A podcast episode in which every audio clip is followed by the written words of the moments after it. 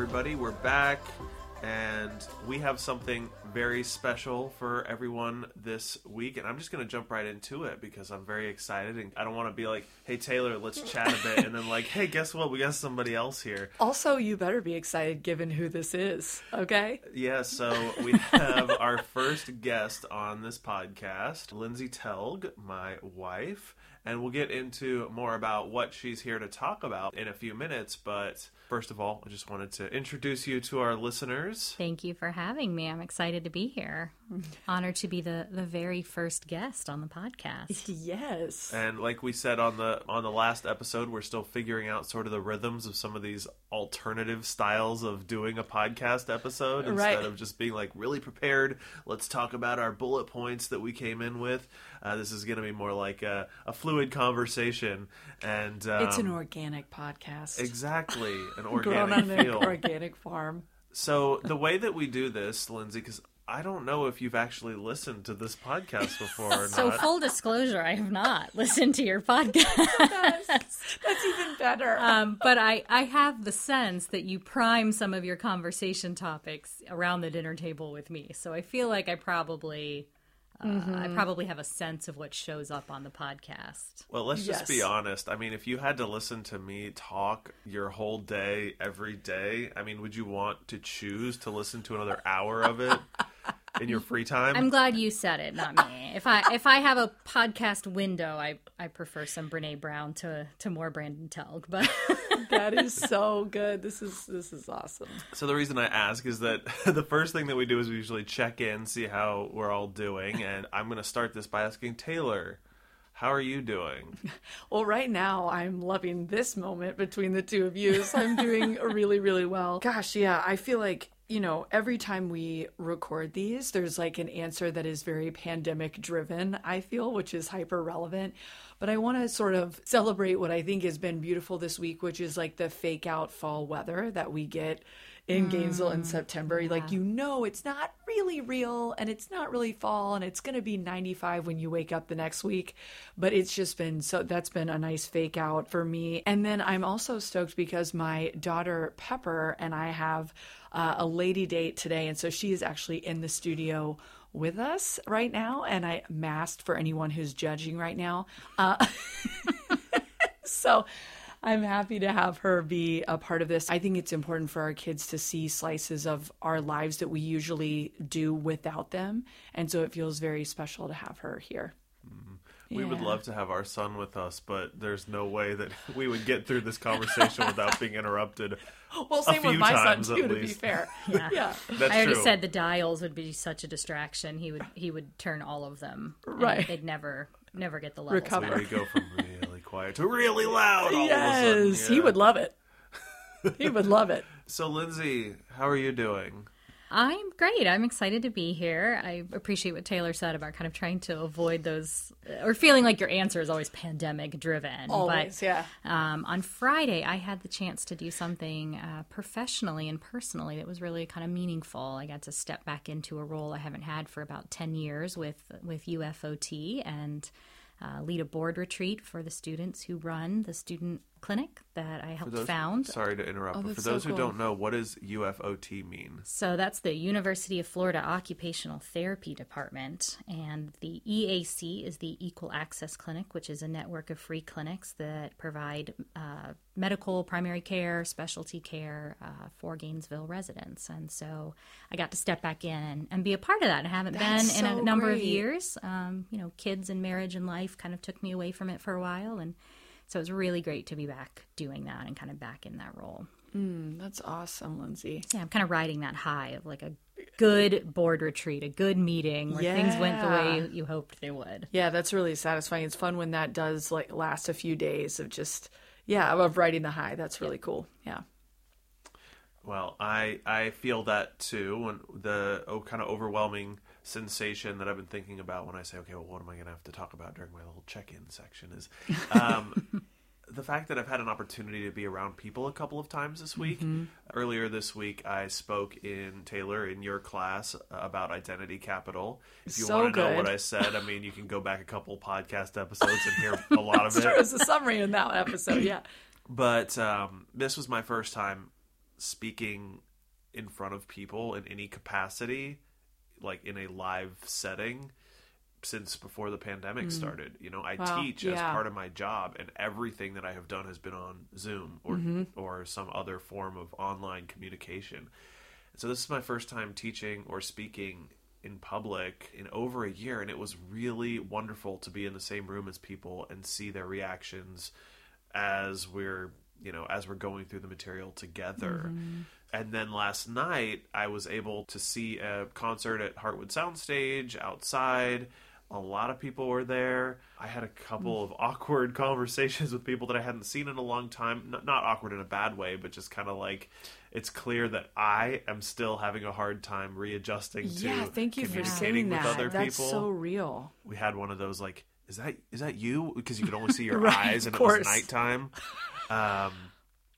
And somebody said, and now that it is you, I don't know how to talk to you. Somebody said, I thought your hair was a lot darker. And I said, yeah, this last year has really done done some damage on my hair, both color and amount of it.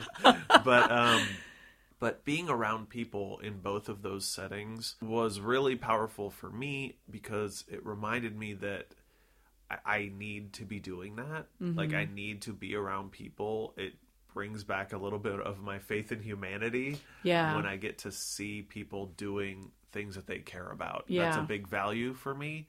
And we were getting our toes back into it, and then everybody went back in their holes for safety reasons. And it kind of showed me that I need for myself to find safe ways to continue to be in community with other people, you know, or else, you know, it doesn't go well for me. So it was really nice to do both of those things in community. That's so cool. Yeah. And it sounds like maybe kind of riding the high from that experience like Lindsey had on Friday, of just those moments have like lasting effects of how powerful they feel. I mean, even having you as our guest speaker on Tuesday, I really felt that for several days of like being in person. I totally relate to of like getting to be in community with people physically in person, but then having someone else be able to come and contribute to the conversation then felt unique all over again. So isn't that odd that like we know we crave that or that we need that, but then it feels really new right now? Yeah, it's such a great point. I hadn't even thought our board retreat was in person. And I have mostly taught these students as an adjunct faculty member as little boxes on a screen for the past year and a half. And I hadn't really even made that connection that a piece of why that probably felt so meaningful was the energy of being in a room with people in real time and seeing and reading their reactions. Yes. And just the feedback you get when you notice body language and you see other people getting excited or curious or interested. And, oh, man, the experience of teaching for a year and a half to little black boxes is not one I ever care to repeat. That's such a great point. Yeah, I hadn't really even thought about how probably that personal aspect was a part of what made that so special for me on Friday. Yeah. I mean, I think this is a great segue into our larger conversation today about occupations and what makes them so meaningful. And, you know, before you think, okay, so we're just going to talk about people's jobs for the next however long. No. And I'm going to do Lindsey's work for her and say that's not what we're here to talk about necessarily. I appreciate that. But before we get into the nuts and bolts of occupations, I want to quickly run down Lindsey's bio, like why is she here? You know, outside of the fact that, you know, we live together. We brought her on because this is an expertise for her. And whenever I hear her talk about occupations, what they mean, what they are, what we do, I'm inspired. So I know that some of our listeners are going to be as well. So here is a bit about Lindsey. Brandon, I'm going to steal this job from you, okay? I guess I want to introduce Lindsey. Okay. You get to know about this stuff all the time because you have a guru living with you. Lindsey the Guru Telg, no, she didn't write that, is a graduate of the UF Department of Occupational Therapy. She's been practicing since 2013 in settings throughout Gainesville, including adult inpatient rehab, pediatric outpatient care, mental health, and now runs a private practice specializing in mental and emotional health. LCS Occupational Therapy strives to ensure all clients are able to live their lives to the fullest, in part by identifying what a meaningful life means to them. She had received the Florida Occupational Therapy Association Award of Appreciation, the University of Florida Young Alumni Award, and was a member of the American Occupational Therapy Association Emerging Leaders Program. Now, if that's not a reason to have this young lady on the, on the podcast, I don't know what is. And I love that I don't know all of this about you, Lindsey. Oh, well. You are doing beautiful work. Like, even reading this again, that her private practice strives to ensure all clients are able to live their lives to the fullest, in part by identifying what a meaningful life means to them. If that's not something that we all want and desire in our lives, I don't know what is. Thank you. I'm really glad to be here and excited to share a little bit more about the perspective of an occupational therapist. So I think that's a great place to start, because before I met you, I had no idea what occupational therapy was or what an occupational therapist does. So I guess before we start talking about occupations, let's demystify what the term occupational therapy means and what you do. Sure. So we're gonna go on a little like history lesson. So just within the past 2-3 years, occupational therapy as a profession celebrated its 100th anniversary. So we have been around as a profession for longer than most people probably even realize. And it started after World War I. So after World War I, you had largely men coming back from war with significant wounds and injuries, both physical and emotional. This was when the term shell shock first kind of came back, and what we now know of and think of as PTSD. And of course, historically, men did the jobs, right, if we're thinking back then. And all of a sudden, you had this whole generation of young men coming back from this really significant war experience who couldn't do jobs. They literally could not work to earn, wages for their own families or for themselves, and they were suffering as a result. And so a group of people that weren't defined as occupational therapists then, they were a mixture of rehabilitative folks and counselors and mental health and psychology, got together and started engaging these men in activities. They taught some of the blind soldiers to tune pianos, because their sense of sound was intact. Wow. They taught men to sew and do leather work. And what they found was that as they gave these people things to occupy their time that had value and meaning and a way to contribute back to the community, some of their emotional wounds started to heal. Mm. And so occupational therapy has always had its roots in using daily tasks to help people heal.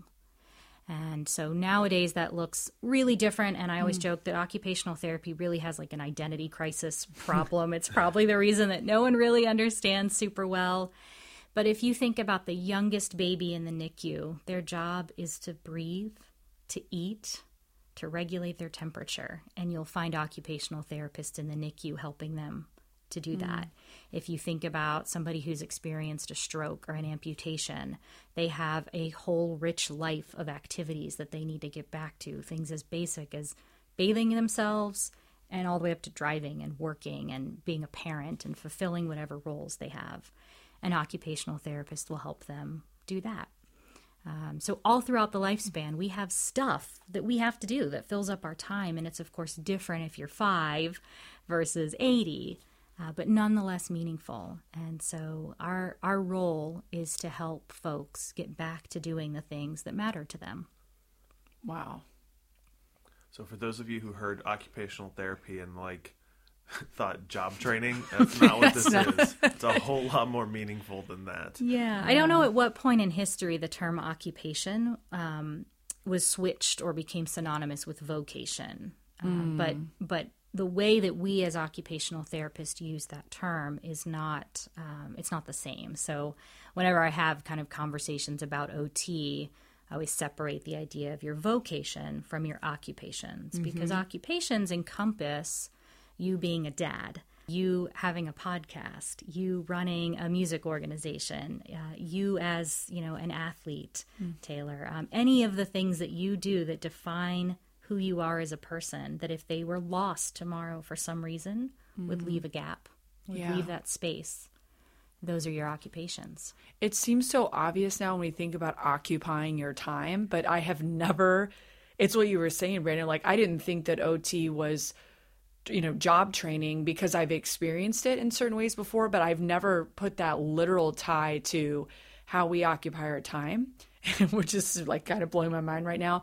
And the other thing that really stands out from the examples you gave, Lindsey, are I think sometimes when we think about words like rehabilitation or finding our calling or whatever, however we use our time, we think of big things. We try to make it big, right? Like we're going to fix this. This is going to make it.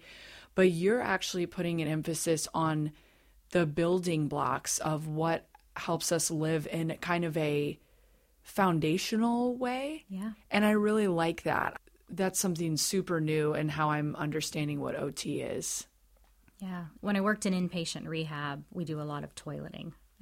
And it's not the most glamorous part of anybody's job. I would have lots of clients joke about, you have a master's degree and go into the bathroom? And I'd say, well, kinda. Kind of. Actually. It's unique. But do you know the number one reason that people don't leave a rehabilitation facility and discharge home is because of the amount of help they require with toileting? Wow. And because either they as a person or their family do not want to engage and they don't want help in toileting. It's a very private thing. Or because their family doesn't feel equipped to handle that. Wow. So these like super basic things that occupy our time, even going to the bathroom, are tied to really deep senses of dignity and worth and who we are. Wow. And toileting's a funny example, but most people who could otherwise go home from an injury in a rehabilitation hospital that don't, it's simply because of how much toileting help is required. So when we think about these kind of really small, minute, the minutia of our day, we don't put a lot of emphasis on using the restroom as we move about our day, but those little things that stitch together, whether we pack a lunch or we buy a lunch, whether we go out to lunch with people in the community, how you go about eating. What does that mean? Mm-hmm. What's the meaning tied to packing a lunch versus meeting up with friends? And so those little things that if we don't put some thought into why we're doing them and what they mean to us, we just kind of live our way into something. Mm-hmm. And at times, if we look back, we've maybe not lived our way into the thing that would bring us more satisfaction or more value. This is like blowing my mind right now. All kinds of... What are some ways that we can begin to process the things that we value, the occupations that we value, and focus on those? So if you were to come see me in practice, or if you were to see an occupational therapist, we'd walk you through roles, habits, routines, and rituals. What does all that mean? So roles are these big overarching things. You are a mom. You're a dad. You are an employee, you're a son, you're a daughter. And underneath all of those things are a series of activities we engage in that define that role for us. So that's important to understand that, first of all, what Taylor attributes to being a mom and what I attribute to being a mom may be different. Sure. Mm. And that's important because a lot of times in society, right, we judge roles. We, I think as moms, get this a lot. There's a societal definition of what it means to be a mom. Yeah. And it may not be our personal one. There's a societal definition to what it means to be a dad. I laugh because I feel like, generally speaking, if I'm physically there, like... Let's give you a ribbon. Gold star. Right? Pretty much. That's very true. If I'm physically there. But sorry. I know it's good men, much like you, good men, good fathers, for whom that's not the definition of being a dad. Just showing up. The basic, I am present. That wouldn't be enough to give you value and meaning. You wouldn't look back at the end of the day and say, I was a good dad because I just was physically in the room. Right. But so that's important. When we think about our roles, I think we don't always take time to consider what our personal benchmark is for succeeding in that role. And we often live into the societal struggle and have to check that sometimes, right? So if you think about a role you have, what's a role where you feel some tension between what society tells you you need to do to fulfill that role and where your values are? The first thing that came to mind is being a single mom, you know, that sometimes that can get kind of, it's not something that I like talk about all the time or that people ask me about all the time necessarily, but definitions of what that can be to others and societally and to myself can feel in conflict with each other, mean different things. That was the first one to come to me. So for me, it is kind of the role of employee that I come into conflict with a little bit. And Lindsey, you would know better than anybody because you've heard me process this over a period of years, that our society is generally structured for the majority of people to sort of just do jobs and just go with the flow. You'll get paid a certain amount of money to do that job. And society isn't structured well for someone to have a family and kind of do their own thing, find a new path, forge an entrepreneurial direction. And for me, that has come into conflict many times. I've come to terms with it. At a certain point, I just had to say, okay, I guess I'll just, you know, go with the flow on this one. Yeah. So that's a great example. It starts there with looking at the roles that you hold and deciding, do I even want some of these? Or are there other ones that I wish I had and I don't right now? You know, I know for me, pre-meeting Brandon and becoming a step-parent and adopting, I desperately wanted to be a mom. And that role was something that consumed a lot of my thoughts. There was just a lack of satisfaction. I loved my job. I had a lot of other roles that were deeply meaningful, but there was one role that I really wanted that I didn't have at that time. So I think it starts there. It starts with looking at the roles you have and deciding if they're the ones you want and what your standards for them really are. But we live our way into those roles through habits and routines. So habits and routines are just the way you go about doing something. And really, routines become habits, and habits become roles. Wow, cool. Can you give me an example of what that... I mean, it's like, in theory, I'm like, whoa, I get that. Yeah. But I'm like trying to come up with a picture of what that looks like, and I'm like, I'm not sure. So I'm gonna use you as an example because I live with you. Oh boy. You asked for it. So you have a routine about doing the dishes. I did the dishes before we came here. Yes. There is almost never a dish in our sink, and if there is, it drives you a little bananas, I know. Yep.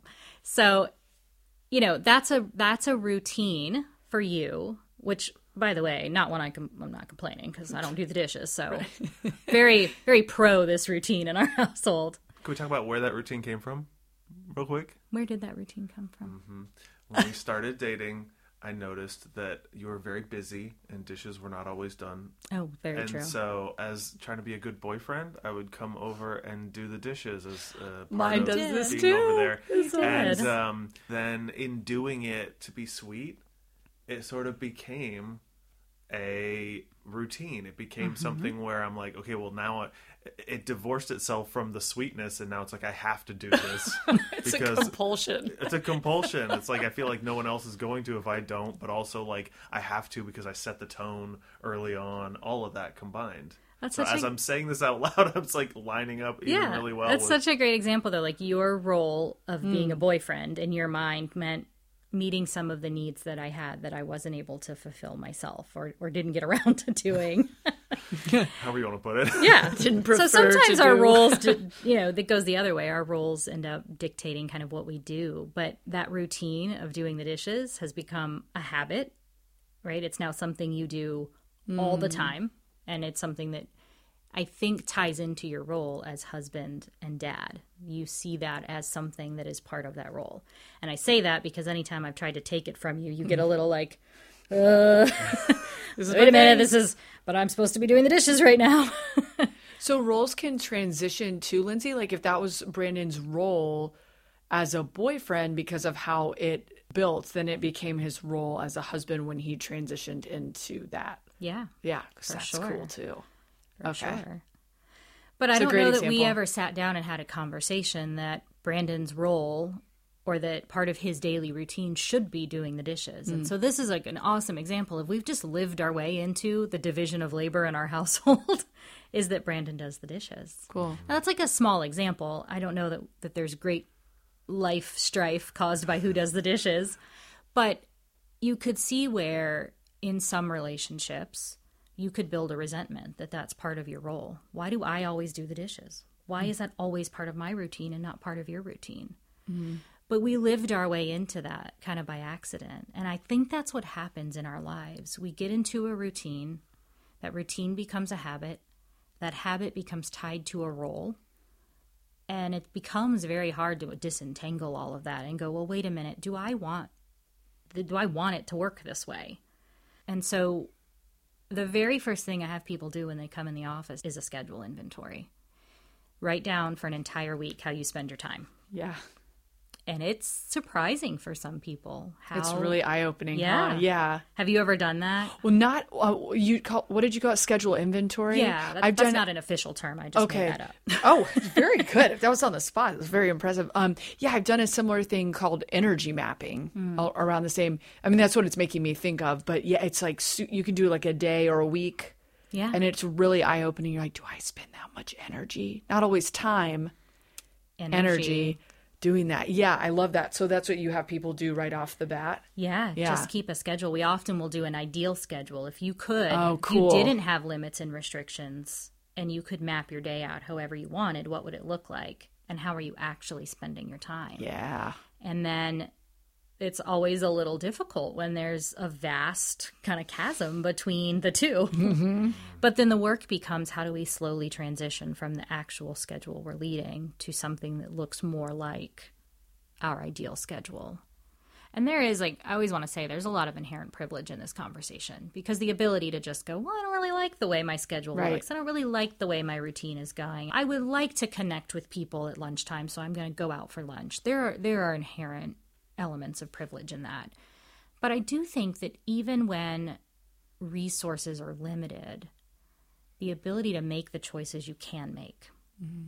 whatever those are, even if they're few, the ability to make those choices can be deeply powerful, because that's the empowering part of occupation, is doing the stuff that means something to you. Yeah, that makes a lot of sense. Like being able to, like you said, the power of choice, and then having like the agency to make those choices whenever possible. Maybe like you said there, that's not always possible, but just for, it's kind of the power of making the choice there. Yeah. And being able to even choose to see the use of our resources differently. That is an empowering thing. That's so cool. Yeah. So I went through that kind of process. I think about when my kids, I say came home, because that's kind of how it worked out for us in our family. I was not a mom, and then all of a sudden I was a mom, and my kids were four when they came into my world. And so I missed some of the like acculturation process of figuring out that balance, and I just all of a sudden had tiny people that could talk and had demands and had thoughts and opinions about how I spent my time with them. And I remember Brandon and I wrestled with this a lot, and actually probably still do. It's kind of a constant battle for me of, how do I use my time as an employee, as a worker, and how do I use my time as a parent? And the balance that I've been fortunate enough to settle on is that I don't consider working full-time to be the benchmark of being a good employee. Mm. Now, again, lots of privilege in that, for sure. And I don't consider, for me, being at home with my kids all the time the benchmark of being a good mom. But there was a lot of teasing that out in the beginning. There was I did stay home for a year, and I loved that kinda, but there was also something missing. There was a role in that for me that I needed. Yeah. So I think there's some wrestling that has to happen, and figuring out your values and figuring out what works. What's the right kind of cocktail of activities to fill your occupational needs. Yeah, and as you said earlier, too, taking into account what's our thought on what the role is and what we're being told from external sources, because also that balance of how much do I want to be an employee or work or spend my time and energy working versus being a mom, like society, sure enough, has thoughts on that, right? Oh, yeah. But even that is so varied. Mm-hmm. So that's a lot to weigh out. So I'm hearing a lot about values, and I'm sensing and feeling this like real push towards doing the things that I value that mean something to me. And if I've gone through and created my weekly inventory of my schedule, that's part of it. But what if I've never actually taken the time to identify what is valuable for me? How would I even go about starting to think about that? So I think some of that is taking, there is lots of values inventories that are kind of readily available online, value card sorts. You can go to, I always quote Brené Brown because I just love Brené Brown. Obviously, but you can easily pull up, she's got a list of values on her website. And for some of us, it's just a matter of sitting down and looking at it. And once we actually take that pause, we can get to a place of figuring them out. For some people, I think that work really does need to be done with somebody who's skilled in values work, whether that's a counselor or certain OTs have that background, because there can be a lot tied into values. You can be holding on to values that aren't serving you really well, but they come from a place of something in your childhood, something significant in your life experiences, some kind of trauma, fear, a self-esteem issue. And so there are some folks that I think that work is best done alongside somebody that they trust, whether that's a professional or a family member or somebody that can kind of walk through that journey and look at those values and figure out what's the point behind these. It's wild that we don't always, like you were saying, but we don't know what we want to fill our time. But like, even in having this values list, part of the intimidation factor can be like, well, what are my options? Right. So you can't identify it if you don't know what the choices are, or without seeing that list, you might not know that. I think Brené Brown identifies like 200 on her list or something like that. There's quite a few. It's very intimidating. It can be so intimidating to go into that, because even the awareness of what the choices are can be really exciting or be really daunting. So then choosing them, like you said, Brené, is like, we have to be aware first. That's, that's kind of trippy. We're all kind of from the same generation, and I'm curious if you had the same experience as me. I don't remember a single time growing up where any of the conversations about what my life in adulthood was going to be had to do with values.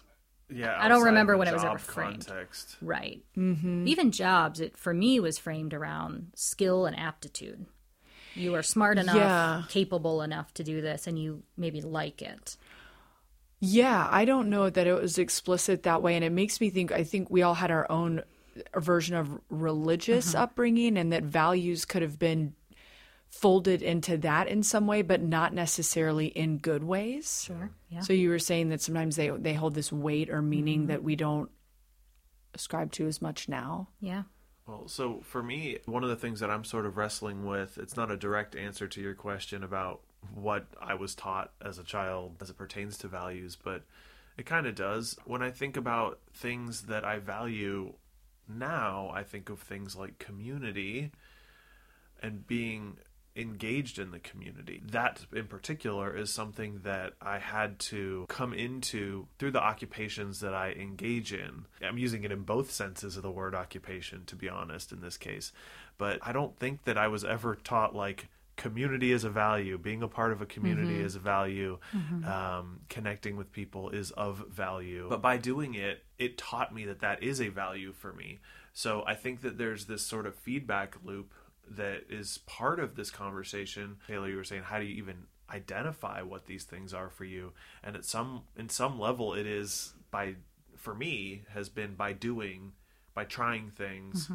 Some have really stuck. Some really did not. And it's like the living into part that you're talking about. Yeah. I mean, values change as our roles change and as we change developmentally. The things, our kids have values. Yeah. Right? They do. They're autonomous little people. Even at 8, 9, 10 years old, there's things they value. But they're going to change, and their understanding of those values are going to change.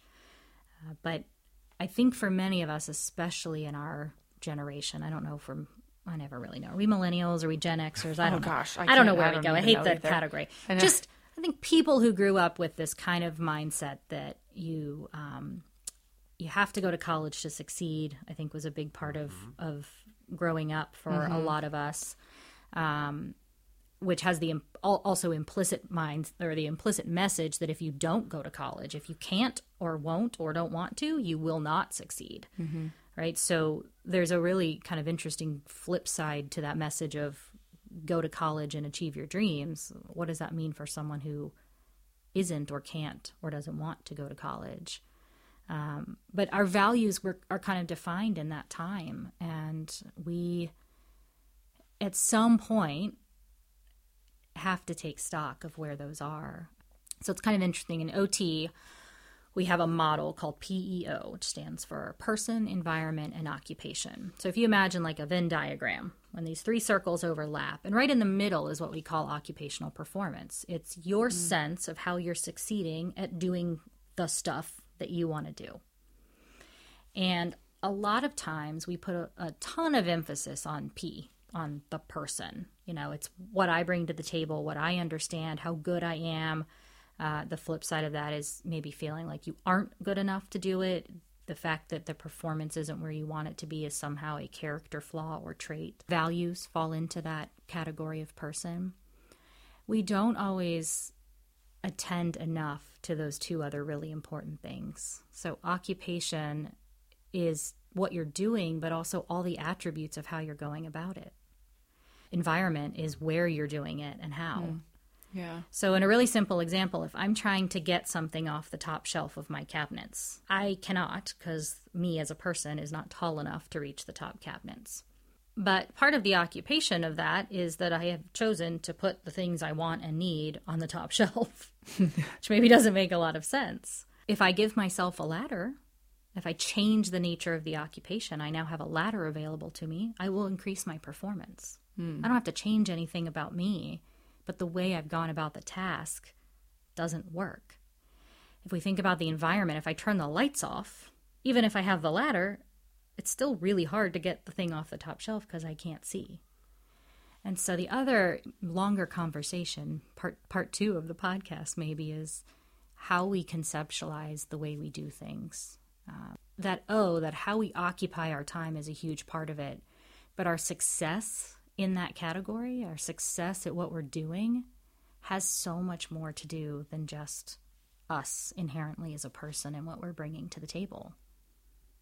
Part two needs to happen. I was going to say, I mean, I feel like there's a little more to it than what you're describing, but like this is the most powerful explanation and simple explanation of occupational therapy and what I understand that it is that you do. To be clear, my understanding is probably a drop in the bucket. It sounds so simple, like, okay, so you can't reach it, get a ladder, right? Or you can't see it, turn on the lights. But underneath it is all of these other things that you're really describing. Right. Yeah, and it's, so I mentioned PEO, and it's a model that we, or a theory in occupational therapy, and it's, you know, theories are what we use to kind of conceptualize. It's the lens we put on when we think about a challenge that someone brings to us. And so the idea of a ladder and a, you know, the step and the light is a really kind of simple example. But if you think about a problem that you're having in your day right now, like, can you think about a challenge, maybe personally or professionally, where you feel like your occupational performance, meaning, you know, the way that the outcome that you're delivering in the thing you're doing isn't where you want it to be? Are you asking hypothetically or for an actual example? You know, if you have an actual example, I think that's great. We can talk through it a little, but, you know, even a hypothetical one, or maybe something you've noticed in somebody else's world or anything else. Yeah, okay. We'll see if this is something that works with what you're describing. As of late, I have had a harder time than ever before in my life on focusing in general. Okay. I know that's kind of a big one, not very specific, but I've sensed that in myself because that's something that I've always been very good at doing, is being focused and being attentive to the things right in front of me. So how's that impacting your performance and the stuff you do? What's that look like? Is it missed appointments? Is it taking you longer to get tasks done? What does that mean in terms of your performance? Definitely taking longer to get things done. I catch myself sort of zoning out a little bit. I've heard the term disassociation, and I don't know that I've ever heard a definition of that really clearly, and I don't know if that's what this is, but just sort of like I can just feel my vision sort of like phasing out a little bit, like not focusing on the thing directly in front of me on my computer, and just kind of lean back in my chair a little bit, or like stare out the window and look at the flag across the street when I'm in my office, for example, or, you know, if I'm at my house working on my computer at home, sort of looking down rather than at my computer, or looking at the blinds above the computer, that sort of thing. And that's, again, that's not really something that I've noticed as a behavior in myself until relatively recently. Yeah. So we would conceptualize that kind of first as a challenge with you as a person. So the person comes up with your physical skills, your emotional skills, your cognitive skills, your values, your roles, your habits, routines. It all falls into that category. So we might say that cognitively you are having some attentional difficulties. There's trouble focusing. And we could kind of lump it all into that category and say that it's just something in your brain. Maybe you need a medicine. Maybe you need more sleep. Maybe you need to move around a bit. But we can also kind of pull our worldview back a little bit and think about how the task itself is or is not setting you up for success. So is there, you've mentioned work a lot in that aspect. So is it something about the particular project that you're working on that maybe is contributing to some of those attentional difficulties? It's possible. I would say that this sort of carries across different types of projects, some that are more meaningful and some that are less so.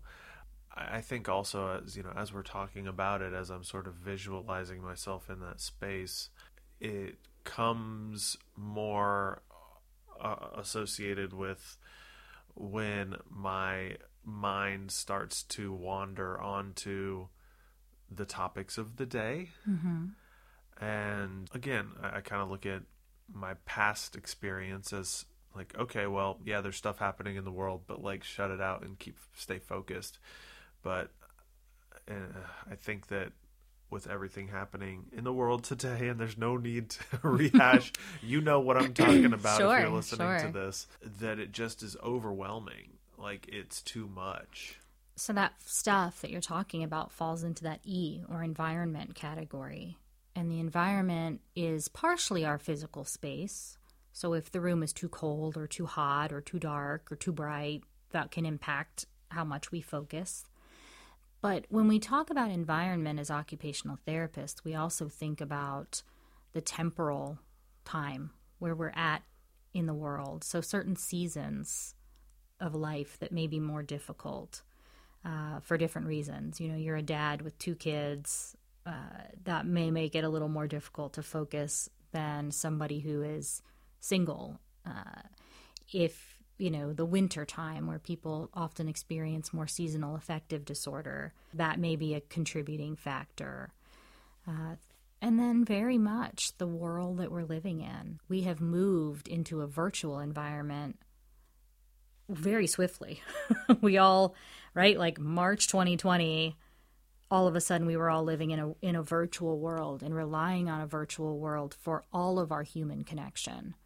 And so that has had a huge impact on occupational performance for lots of people in lots of ways. Many of the things that we do and pride ourselves on doing well, I think many people are not finding that they do that as well. These days, the strife and ongoing struggles in our broader world that we are all experiencing are part of that environment. So you are a person doing a task on a broader stage. And any of those things can impact how well you feel you're doing at the task. So what do we do about that then, right? It's like... That's a great question. I'm sitting over here like, this is also very existential. Yeah, and so as an occupational therapist, like we look at those different things. So maybe there are, as a person, attentional difficulties, like true deficits in attention that maybe require medication or require a change to your routine in order to compensate. Maybe you have to work in short bursts and take breaks, things like a Pomodoro technique, where you work for 25 minutes, take a 5-minute break, 25 minutes, take a 5-minute break, 25 minutes, take a longer 30-minute break. Sorry, when you say Pomodoro, is that timer clock, the tomato? Yeah, there is one. Yeah, they do make that. But it's just the idea that you, to help with focus, you work in short bursts, give yourself short breaks, and then take a longer break at the end. So if we were trying to kind of address things like your attentional difficulties, we might need to kind of compensate for your attention. We might need to change the task a little bit. And so, you know, we kind of go down a checklist when someone presents an issue in a session, because not all those things are options, right? You can't just not do a project because it's hard to focus.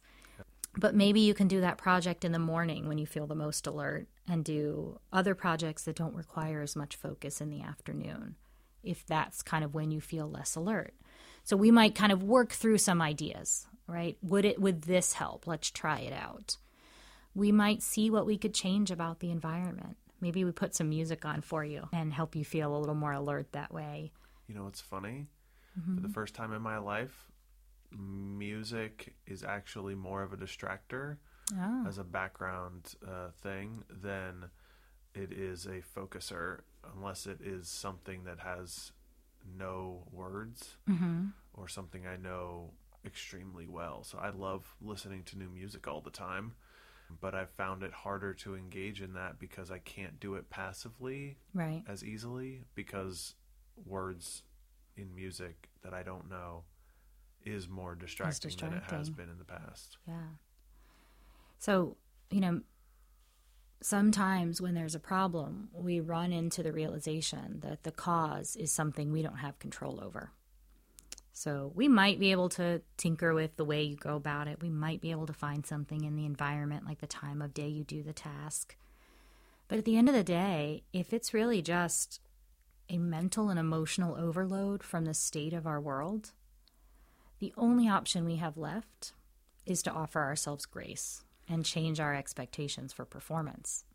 So that Venn diagram where those three things cross, person, environment, occupation, and what's left in the middle is your performance. You set the decision for what adequate performance is. And we understand that those little diagrams, when we sort of fill them out, are very temporal. It's what we have in this moment. And so your performance today is not going to look the same as it did pre-pandemic, as it did early in the pandemic. We have gone through this now for a year and a half, and things have, in some ways, not gotten better. Yeah. You know, there is some growth in progress. We have vaccines now, and we have, certain forward movement that can make us feel like things are maybe getting better. But for all of us, this has worn on. Wherever you are on the spectrum of your opinion about COVID and what we do to stay safe, this has worn on. It's wearing on all of us. And so there comes a time where then you have to decide, how do I judge myself? Maybe I just change the benchmark. And sometimes that's what we arrive at. So what would it feel like to change the benchmark for performance right now? Editor's note, you'll notice a distinct lack of Taylor for a few minutes. And she had to go fulfill a role as a mom. She had an awesome opportunity to spend some time with her daughter. Like she said, they had a lady date, so she stepped out to do that, which is great. Exactly. So she will return at the end of this episode. And back to the conversation. Yeah. So we were talking about, you know, sometimes you go through the list of all the potential reasons you could be having difficulty with the task. And at the end of the day, there's nothing that's really within your power to change. And we recognize that maybe the circumstances just don't facilitate great performance right now. So the only option we're left with then is to change the benchmark for performance. So what does it feel like to just kind of honor and own that right now – the situation that we're functioning in maybe doesn't facilitate the same level of performance you used to be able to deliver. That's really profound, considering that's a conversation that I've had with my supervisor about this very thing. And at some level, I work at an organization, at an institution that expects things to be done, at least on paper, at the same level that they were done pre-pandemic. And like, we've had that conversation, mm-hmm. but I think also at a personal level, the people that I work with and all of sort of the circles around that, we also all do recognize that it isn't February 2020 anymore. Right. It's been hard for me to wrap my head around what that means for me personally, because I have valued accomplishment so much for so many years. There's the key there. There's that value word again. Mm-hmm. And so I'm having to tell myself and teach myself that it's okay to not have as many things checked off my to-do list or my accomplishment list, or like how quick I can get things done. It's just not the same. So you're obviously my husband, so I have a little bit more insight into kind of how you operate than I do to the average client who comes in. But this is part of that exploration process, is you've circled back around to the very thing we started with. When you have a certain value and you attach that value to success in a role, being an employee, and circumstances don't allow you to feel as though you are fulfilling that role and you're fulfilling your values, it creates a lot of tension. It creates a lot of dissatisfaction about how we're spending our time. So, you know, some of the work then is, what do we do about that? Do we help you process and feel better about not being able to meet your values right now? Live them out as fully as you would like, understanding that it is very likely temporal. And that when the world recalibrates, hopefully, things kind of return to baseline. Is it helping you gain some insight into your own expectations? And I would posit for you, again, knowing you, that your level of performance is always so much higher than almost anybody else, because you are always able to get so much done. That your current level of functioning is probably just what the rest of us plebeians usually accomplish. But that doesn't take away from feeling like you're not functioning the way you want to function. And so that's an important part of living life with an occupational mindset, is that we set the benchmark for success. We decide when we feel like we're doing what we're supposed to be doing the way we want to do it. That's something you have to wrestle with then and think through. But this is happening literally on a personal level, on an organizational level, on a population level. And so this idea of taking a step back and looking at what we're doing, how we're doing it, and why we're having trouble doing it can be applied in lots of different ways. And my hope in leading people through that exercise is that they really do develop some grace. That again, there's sometimes an overemphasis on I'm not succeeding because of me as a person. It is a failure on my shoulders. Because that's how it feels sometimes. I have to be honest. Sure. Yeah. Well, we've been really conditioned, I think, in our society to think that way, right? We have this bootstrap mentality, right? We hear that a lot. Like if you want to do better, just do better. And we know that that's not really realistic. And again, comes from a place of deep privilege, this idea that if you just want to achieve something, you just have to do it. You just have to work hard. But that's a very, very much kind of an American culture mentality, that we have it all within our own abilities, you know, manifest destiny, right? If you want to make it happen, it's on you to do it. And I think there's a lot of power in considering some of the other factors that prevent us from doing the things we want to do. So, for our listeners, if they're inspired by any of the things that we have talked about today, what are some ways that you would summarize all of this, that you would encourage people to apply it? How can they be more mindful of the occupations that they hold and that they value? Yeah. That's a big question. Three in one. Well, I want to say first, if there's anyone listening who wants some of the kind of worksheets that I would use in practice to just take a take an initial look at, I'm happy to share those. And you can reach out through the contact page on OT Gainesville website, and I'm happy to send those over to you. That's probably the easiest way to get them to somebody. But I would say it starts with making a simple list. What are the roles that you're currently living? And what are the attributes you ascribe to those roles? What does it mean to do those roles well? Which is undergirded kind of in values. So if you've never had the opportunity to do a values exercise, again, you can find them really readily online as just kind of an initial starting point to think through. Most of them will recommend, you know, that giant list of 100 value words or 200 value words or whatever list you start with, trying to narrow it down to 5, which is a even just hearing that idea, block out an hour, 200 words of values and slimming them down to 5. Oh, boy. Well, and so the trick with that is that there are some things we will flat out not value. So for me, sure, power and authority is not a value. I don't really derive a lot of meaning from titles, and that's not something I don't make any of my decisions in life based on those things. But I deeply value competence. I very much want to be seen and to feel like a person who knows what they're talking about. So it's teasing out the things that you really do not value. And then what are the things that are the primary ways you go about making a decision? So there are going to be a whole pot of values that you do value. It's not that you don't care about teamwork or collaboration. But when push comes to shove, if you had to decide between two things, there are usually a couple of key factors that are going to weigh more heavily, and those are your core values. You can, like I said, print a schedule and take kind of an inventory of how you're spending your time, and maybe do that ideal schedule activity and think about, given unlimited options, what would it look like? And sometimes it's small steps.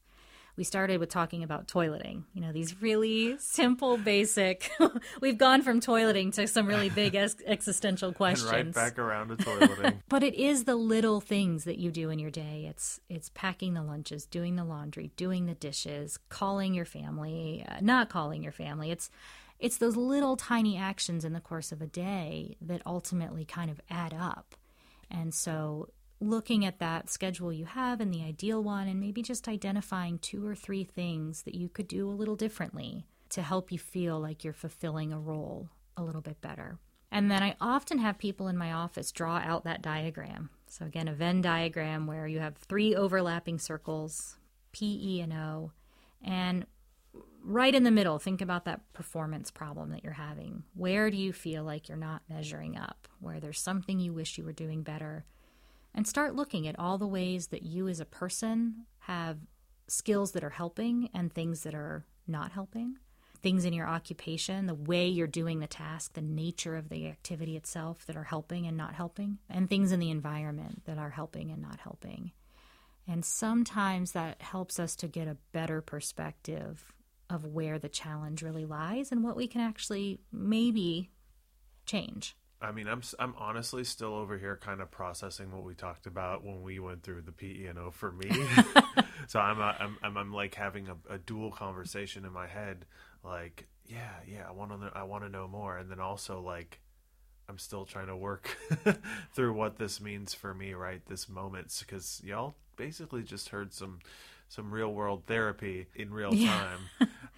Sort of. And I want to say thank you for being vulnerable and sharing that. I promise we had no conversations about what this conversation was going to be. That was not at all a rehearsed thing. You were very much put on the spot to share something and model that. It wasn't necessarily something that I had talked to Lindsey about before this conversation in that specific way. No, not either. That specifically. So, thank you for being vulnerable and letting us walk through that process, using you as an example. Thank you for having me today. I'm always very excited when I can share about occupational therapy. I mentioned at the beginning, you know, I think our profession, by virtue of how broadly we practice, suffers from a bit of an identity crisis. And people tend to come to know OT through injury or illness or disability. That's an important part of what we do, but there's also, for me, this really beautiful philosophy behind our profession, this idea that you really are what you do,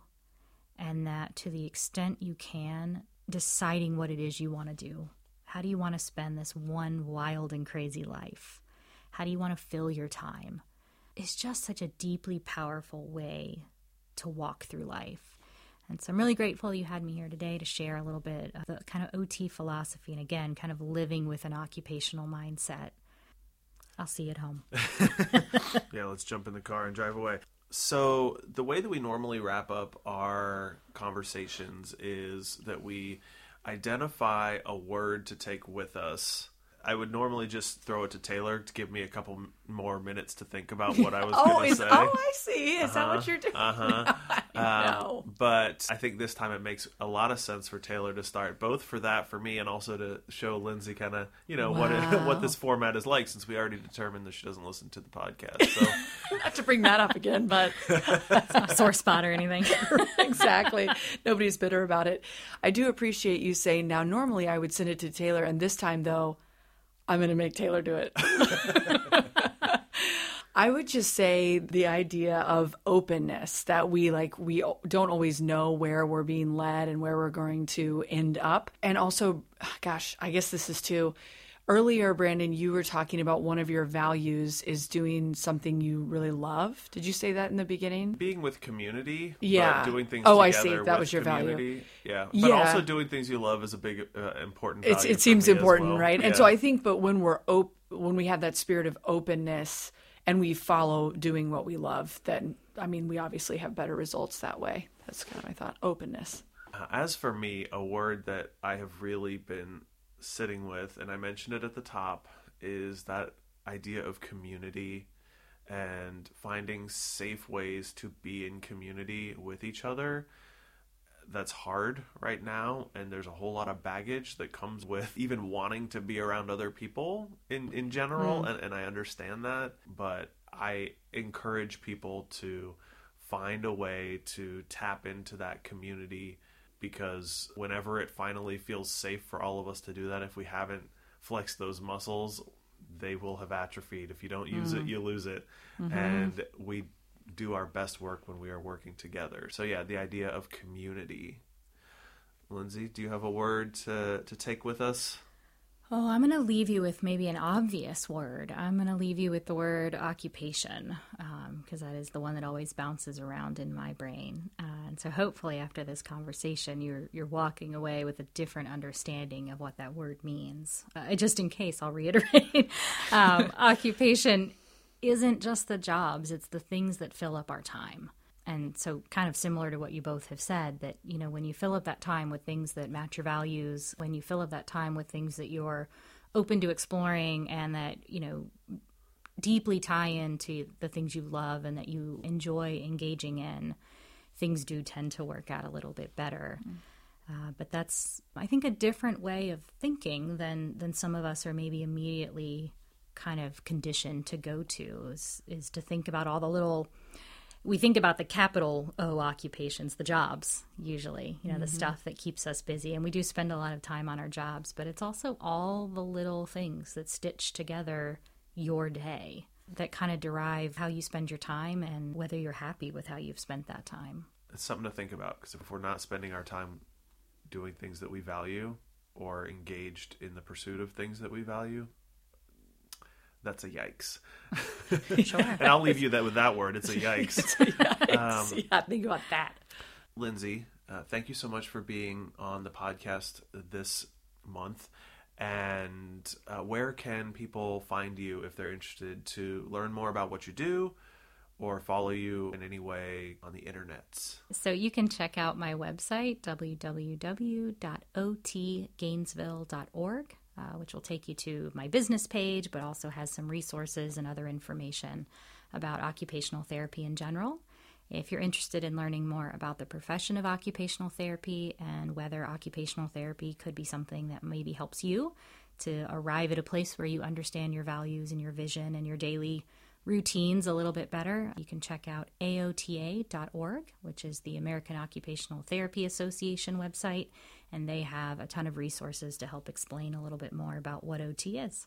Do you have any Facebooks or Instagrams or any of that kind of stuff? Oh, see, I'm not the best social media person, but yes, on Facebook you can find me at LCS Occupational Therapy. And I believe there's an Instagram, but one of my interns ran it. And I will tell you, the last time I tried to access it, I sent her a screenshot of my desktop computer and said, I cannot figure out how to post. And she said, honey, you can't do that on the desktop. Where do we even start? That's about where I left the Instagram handle. Where to begin. Yes. So. Okay. Gotcha. Fair. Well, thank you again for being a part of the podcast this episode, and we'll see you all next month. Bye. Thanks, Lindsey. Bye. We're a lot like this place. Memories won't fade away. Where we feel like we're right where we belong. Our theme song is This Place by the band Gleason. Stream it wherever you listen to music under their former band name, Stereo RV. This podcast was recorded at Pulp Arts in Gainesville, Florida, and our recording engineer was Lily Ruxtell. For more from Taylor, follow her on social media platforms by searching Guts and Glory GNV. And for more from me, follow me on social media by searching Brandon Telg.